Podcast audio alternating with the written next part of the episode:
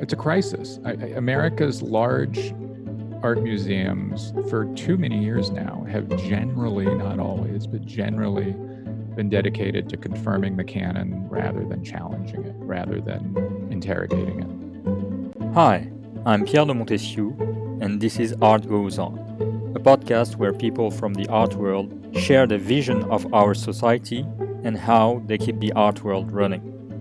This podcast is interactive you can ask questions to upcoming guests through our Instagram account at AskArtGoesOn. Please follow us to be updated. Now, onto today's show.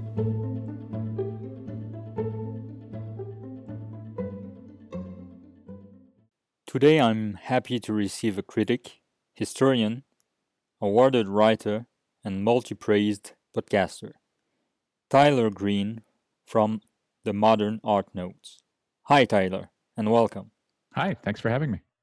So, Tyler, how art is going for you?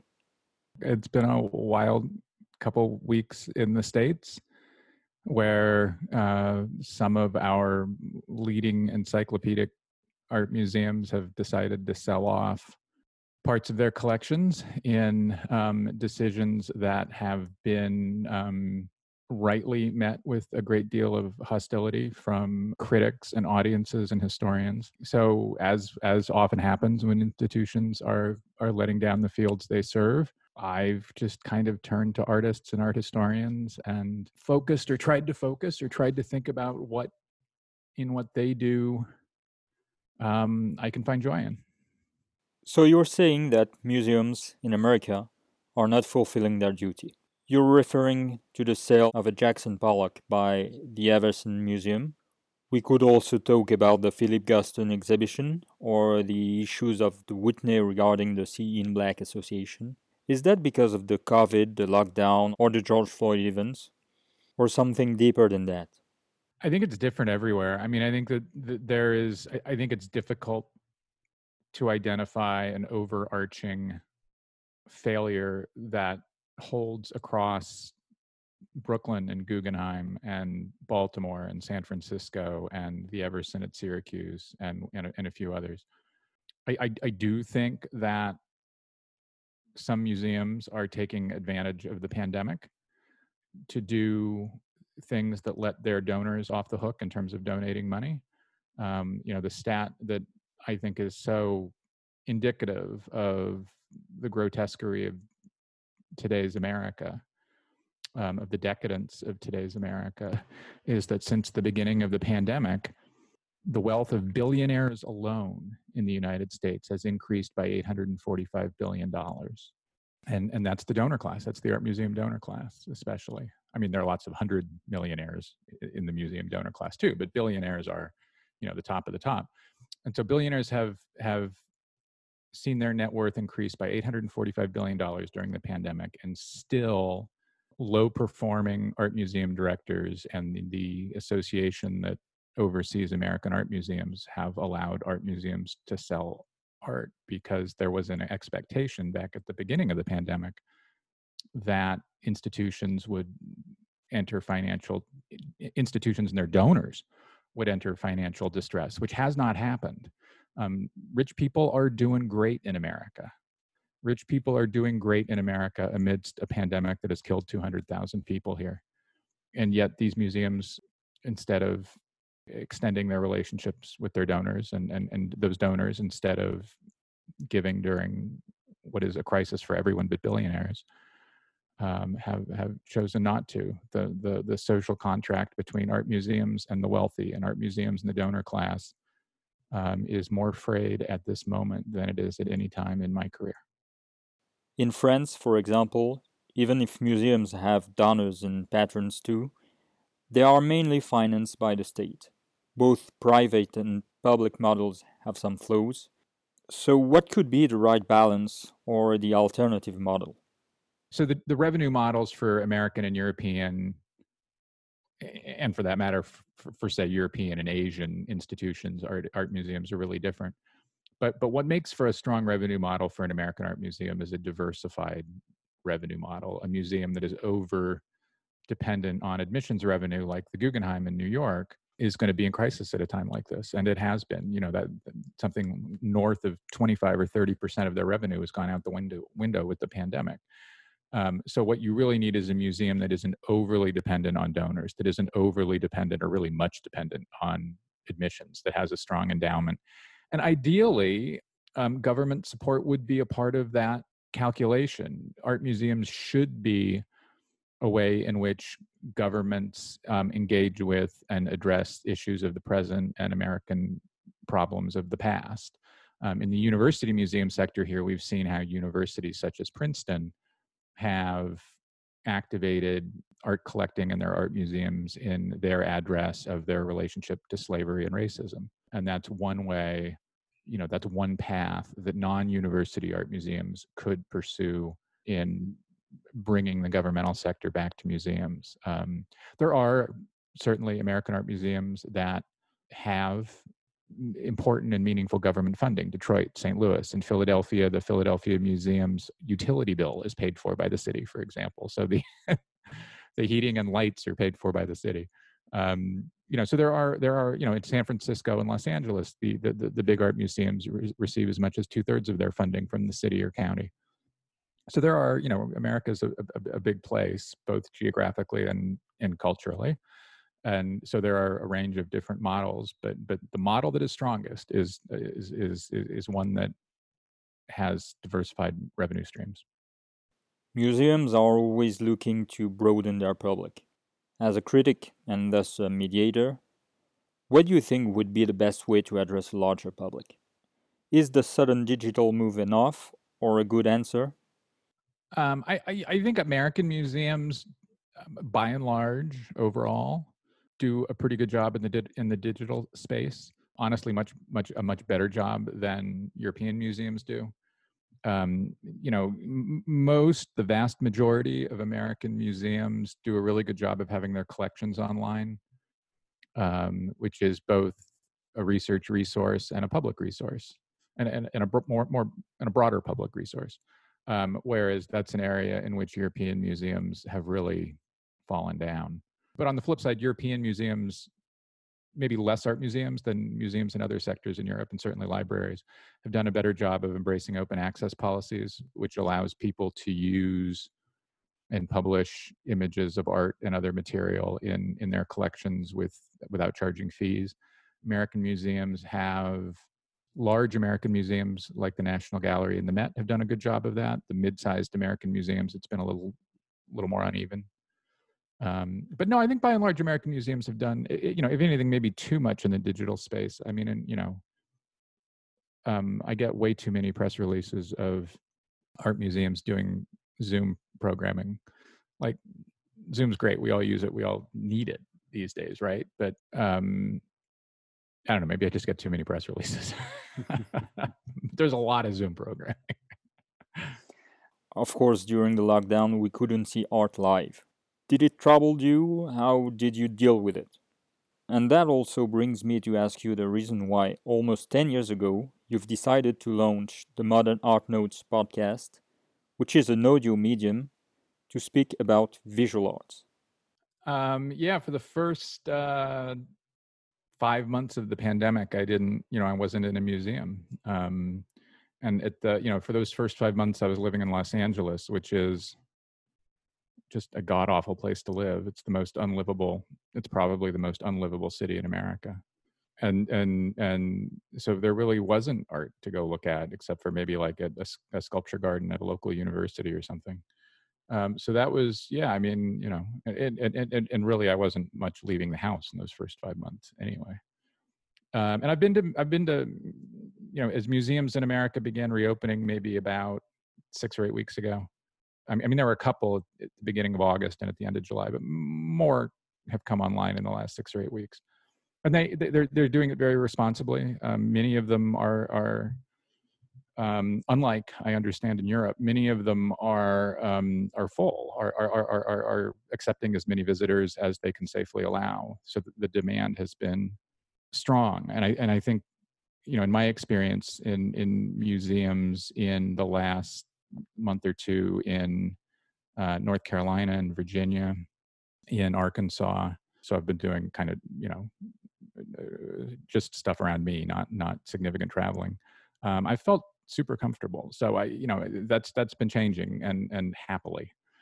Why did I start doing a podcast? I, you know, I had noticed that um, I noticed many years ago that as coverage of visual art fell out of American journalism, that the voices of artists, the the the the, the welcoming of artists into the public discourse um, to address things going on in in the country and the world had really fallen off and that a lot of engagement with artists was really just being done you know in, within their their dealerships you know basically pr um, and so the, the the, the barrier to entry to podcasting the costs are are you know fairly low to get started compared to other media and i had a pretty good rolodex um, so i figured that I would try to see if people would talk to me.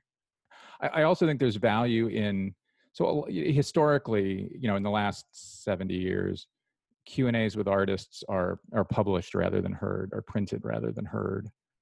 And I think you get something different from hearing a conversation. You hear a mischievous sense of humor.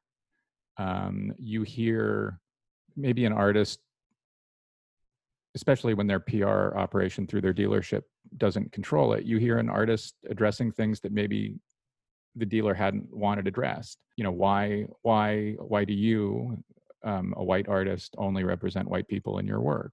You know, questions such as that that um, a dealership is almost always going to purge. And so in in you know when you're hearing the audio, you can you have a different understanding of how somebody works through an idea before arriving at an answer that I think is is valuable and, and also is like maybe particularly valuable for students, whether they're art historians or design students or art students, studio students. And I, I think kind of the way the show has gone over the last nine years, we start our 10th year in November.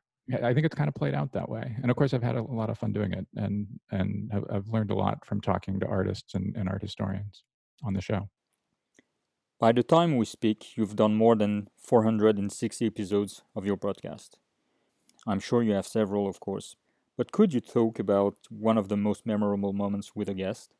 Richard Serra cried on our program. You don't get that every day, probably.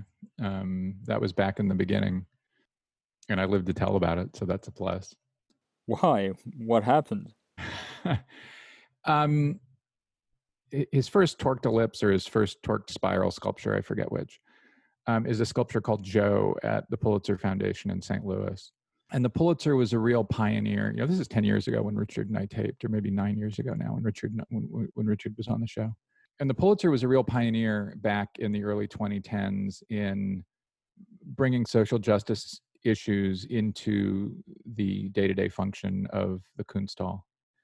Um, and so the, the Pulitzer had a program at the time where they were working with either the city or the county of St. Louis to help ex prisoners, ex offenders to transition back into society. And as part of this program, they encouraged the the ex prisoners to interact with, walk through Richard Serra's torqued ellipse or torqued spiral, whichever, called Joe outside the Pulitzer. So a prisoner after an ex-prisoner after having done this wrote a letter to the museum um, in which he explained why in which he talked about why that had been such an affecting and valuable and, and he hoped life-changing experience for him and it was a really intense beautiful moving touching letter and so as i was doing my research on Serra, i'd been talking with somebody at at the pulitzer who would kind of tip me off about this and said hey you know this would be this would be this would be great.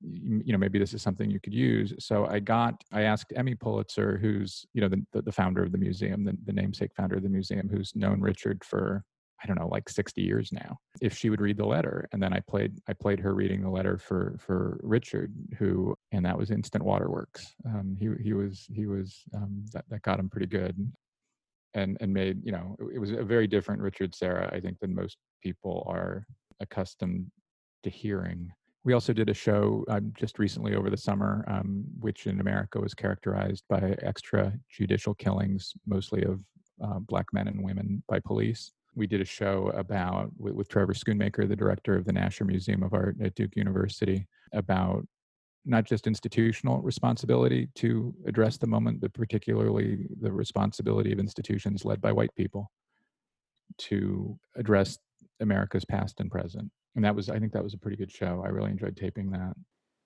To rebound on the Richard Serra story and the experience that this prisoner had with his work, do you remember the time when you understood how art could be a strong experience and how it became important for you? Um, I grew up with a mother who was a painter.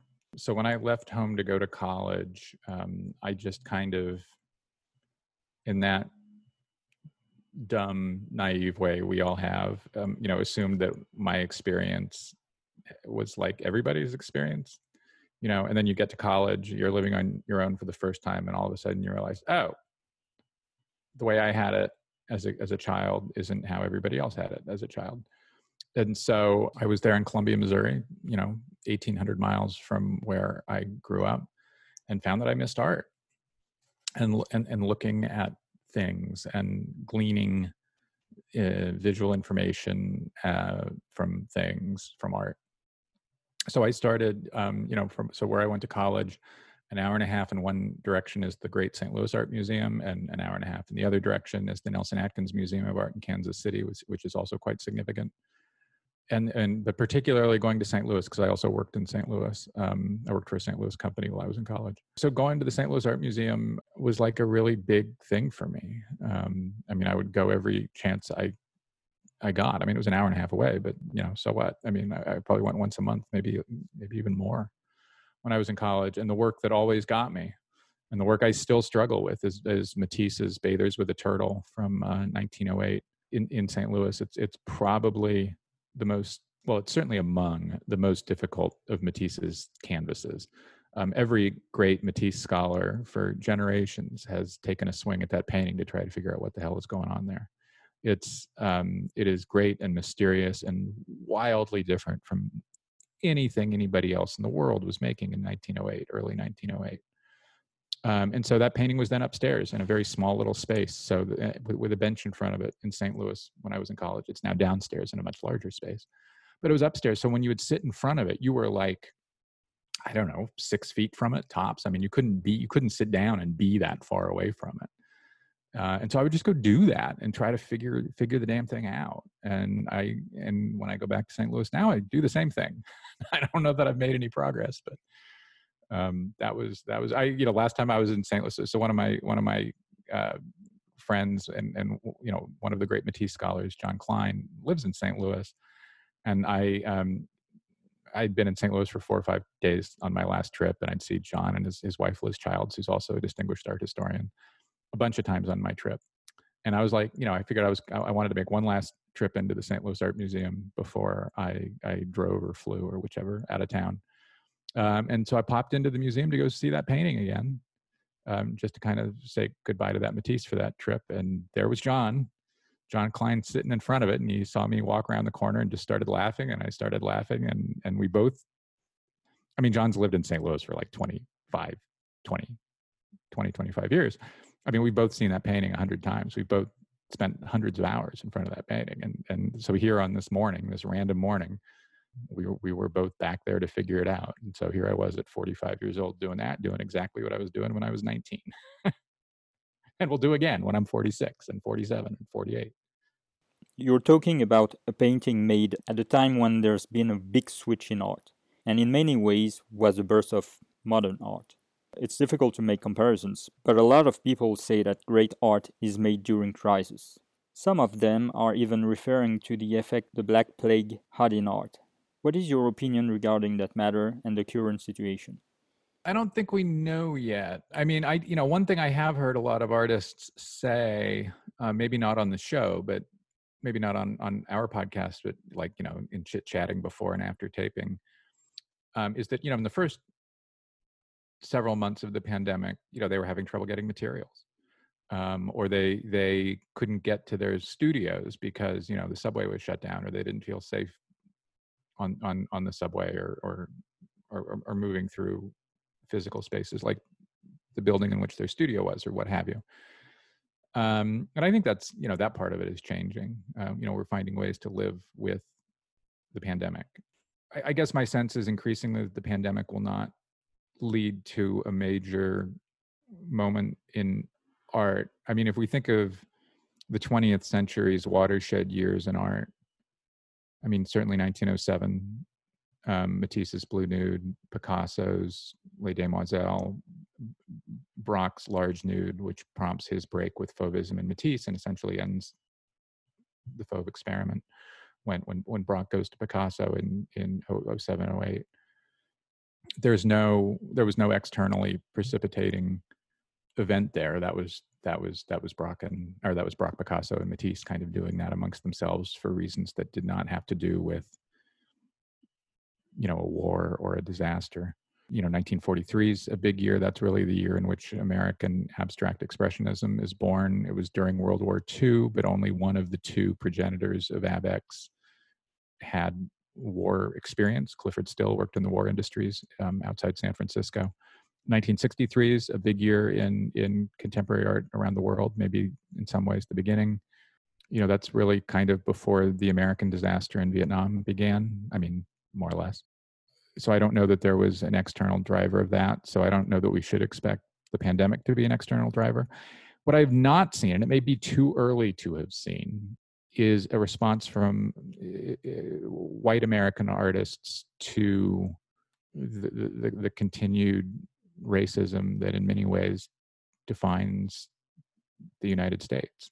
Certainly, Black American artists, and to a different extent and with a different focus, Black, British, and European artists have made lots of work um, addressing American and other colonial histories and imperial histories.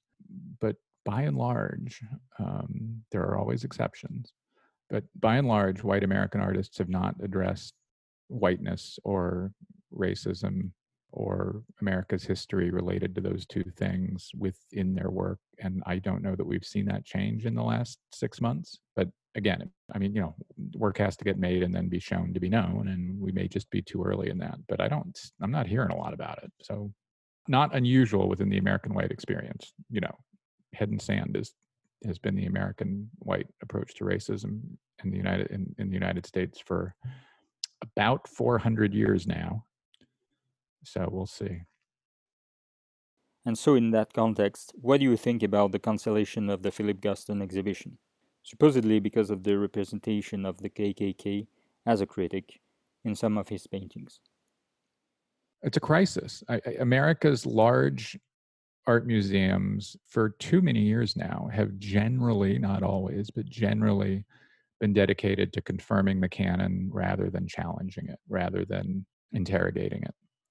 Um, and this Guston show, I mean, Guston's not an unknown figure. This is a, a, a canon confirming show. So within the thing that America's large art museums typically do, they they still one of them. I mean, primarily the National Gallery of Art, although the other three ended up being dragged along for the ride, found that it couldn't do even a confirmationist show that addressed American racism.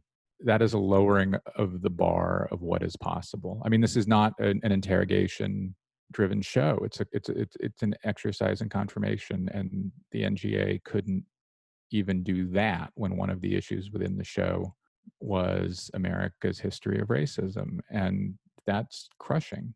It raises real questions about leadership, capacity, guts, commitment, understanding the, the institution's understanding of their own responsibilities and roles I lived in Washington for, for 20 years. It, it is a town that does not value the humanities. It, it probably values the humanities less than any other major world capital, including Moscow. So, in a way, seeing a Washington institution crumble when it came time to address American racism is not a surprise but there had been such high hopes that this new director of the National Gallery of Art, Kaywin Feldman, who uh, succeeded a long tenured director whose institution, you know, the, the National Gallery had always been a sexist, racist, anti gay, misogynistic institution. And there was hopes that this new director would really change that. And this first big test, she flunked badly and continues to flunk it in public. It's a really terrible moment and I just don't know how the National Gallery fixes it. I mean, it, uh, everything they do seems to make the problem worse. It's really sad and really troubling and raises a lot of questions about what that place can do. And indeed, the Tate, which was your European partner for this exhibition, was in favor of maintaining it. Do you have a view on the differences or commonalities between American and European museums regarding the treatment of art? I think the big point of commonality, and this is really concerning, um, is is the orientation around confirmation rather than challenge.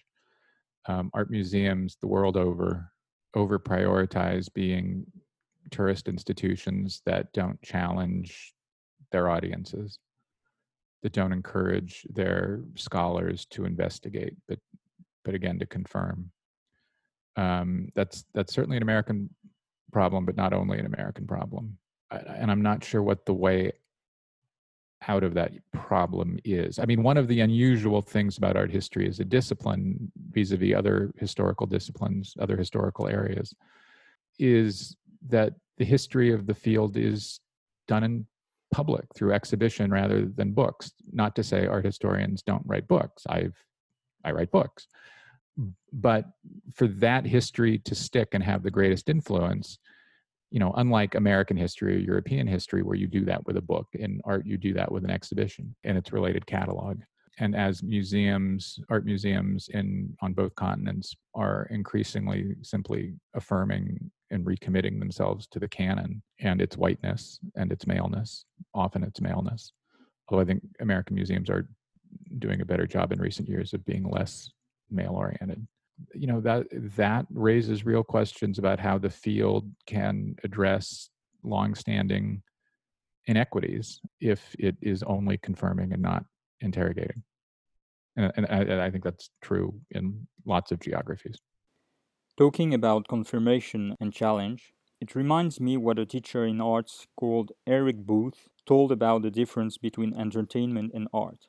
He says that entertainment is a confirmation of what we know or what exists, whereas art is more challenging and offers a bigger scope regarding the reality we are offered. That's a good way to put it, right? I mean, that's a really good way to. I mean, artists are trying to do that, and institutions, particularly in the Guston example, are too often failing at that, and and it's because there, you know, that the, the, the, there's that inclination to tourism and entertainment, to to to, to being easy. So, what do you think about the fact that sometimes art is displayed as entertainment? Is it a good way to introduce people to art so that maybe later they will dive into something less approachable? Research suggests it doesn't work that way, right? I mean, research suggests that that strategy has not succeeded. I mean, I think what American museums, you know, um, I mean, I, I, I think an impressionism exhibition at this point is pretty much just entertainment. It's mass market middlebrow. I, I don't think we're learning that much about Monet from another Monet show. But at the same time, an art museum can defend doing um, spending a lot of money on a big Monet show because Monet is a big deal. He's a major figure. Nothing wrong with looking at Monets and enjoying them, right? It's just you know whether that should be the priority or a priority. So it's not quite entertainment but it's taken two steps toward that. What i what i like art museums to be doing research driven investigative shows all the time sure yeah you bet. But we you know but then there's that pesky old american art museum revenue model which often relies at some museums not all on um, on ticket sales and what that means and the effect that has on on on programming, on exhibitions and other programming. Before going to the last part of the show, have you thought about doing something special for the 500th episode of your podcast? uh, yes, and I failed to think of anything. I, I, um, yeah, I do. I mean, but I, I, I don't know what. I, I don't. I mean, I I don't know. I like just talking. I, I like doing what we do, which is talking to my art historian colleagues and talking to curators and talking to artists. And so my guess is that's what we'll do for 500. We'll just do a regular show and I'll say something sappy, in which I thank listeners for sticking with us all these years. But I, I don't. We did we did do kind of a different show for maybe our 300th show where um, Wilson Butterworth, who edits the program, and I each picked like three or four clips from the show's first couple hundred episodes, which was which was fun to do. Um, but that's harder to do when you have 500. Um, so I don't know. I haven't thought of anything different to do. Um, you know, the the other the other challenge in planning for something like that is who knows where the hell the pandemic's going to be in uh, 30 weeks or whatever. So I don't. Yeah, my guess is we'll do just like a normal show. I'm a little uncomfortable celebrating um, my own work that way. I would rather the focus be on the guest and what someone else has done. So, moving on to the last part of the show. I'm going to ask a question from a previous guest, Cornel DeWitt, who suggested me to invite you. And it's about the value of writing. You've already expressed your opinion on that at the beginning of our talk, but still, you have wrote a book a few years ago on Carleton Watkins, and you're about to release another one. So, what is the value of writing in art today? I have come to believe that criticism about contemporary art, at least in the United States, is almost dead and um, almost not useful. The number of independent critics in the US, which is to say critics who operate outside the commercial system, is in the very low single digits. And some of them are very good. Some of them are less less good. The criticism field has shrunk radically in the last 20, 15 years in the United States. It has become increasingly academic. Um, I think Dave Hickey, um, who is not typically my favorite, um, said that contemporary art is is really become like jazz in, in terms of the critical response to it, which is that it has retreated into the academy and away from actual audiences. I don't see that changing. I don't think there's anything coming that will change it. I think contemporary criticism will continue to shrink and be irrelevant and to be assumed into the commercial market sphere, um, which makes it not critical writing, but merely promotional copy. And I think that's going to continue. It's one reason, I mean, that's the big reason I stopped writing about contemporary art and decided to write about history instead. So, all that said, I do think taking contemporary research and contemporary information and using it to help us understand art's past and our nation's past or a nation's past. Um, i think there's a lot of value in that. I think that's I, I i i when i talk to other critics you know we always have that conversation oh my god this thing has fallen apart. You know criticism is dead and dying and uh, it's a corpse in the middle of the road and it's getting run over. Um, what to do next? And and so i just kind of explain how i've done it how i've you know migrated to doing the podcast which sustains itself outside the commercial gallery system, one of the few forms of art media in the United States that does, of which I'm proud. And then I write about the past and and, and, and, and try to bring contemporary ideas and addresses to the past, which I enjoy a lot. And I think there's room for a lot more revisionism in art history, especially in American art history, and room for a lot more examining of how art has impacted the United States because it has and a lot. And I would like to be less lonely in my belief and work on that. so I'm always yeah I'm, I'm, I'm generally I'm often encouraging critics to um, get out of the contemporary game, which is kind of sad, but I don't. But it's it's over. And can you disclose any information on your upcoming book? Yeah, sure. Thank you for asking. Um, I, I, think next year I'll have a, a short book out on Ralph Waldo Emerson's landmark 1836 book, Nature. And that book is going to explore how Emerson's study of art informed the most important nonfiction work of America's 19th century. And then how that book, Emerson's Nature, then informed artists up through like Marsden Hartley and, and actually even later than that, up through like Charles Sheeler and Precisionism. So that'll be short and that'll be out in um, i think that'll be out next summer. And then after that um, i'm i'm writing a book uh, tentatively titled the battle of yosemite uh, the civil war lincoln and the invention of national parks. And it's about how artists informed, motivated, drove the most influential American idea of the 19th century, which was the invention of the national park. Something that what over 180 nations, over 100, what's the number? It's not, you know, triple digits nations copied the American national park idea developed at Yosemite during the Civil War. And so it's again foregrounding artists in a story of how something happened. Um, and then it also will be, I think, for the first time, really, uh, we'll talk about how the California genocide um, of indigenous people, you know, helped enable the invention of the national park at Yosemite in the 1860s. And talking about the influence of art on society, or the fact that it is a mirror of it. More than a mirror, it moves it. What is for you a good example of art reflecting our current society?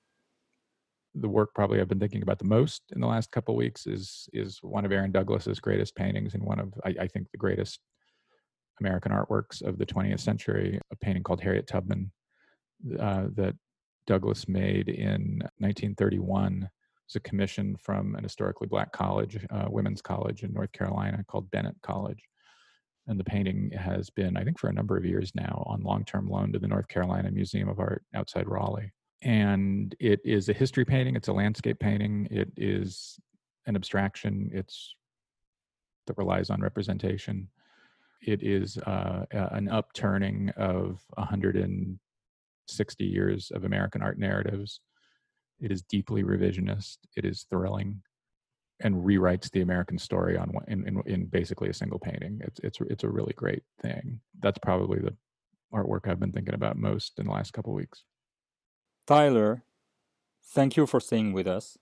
I wish you the best for your upcoming books, and I can't wait for your 500 episode of the Modern Art Notes. thank you for having me, and I'm looking forward to number 500 too, because I, I think we'll make it. Thanks, Tyler. Bye bye. Bye bye. Thank you for listening to this episode of Art Goes On. If you like what you heard, feel free to follow and share the show on Apple, Google Podcast, Spotify, or on YouTube. Leave a rating or review to help people find the show. Thanks again.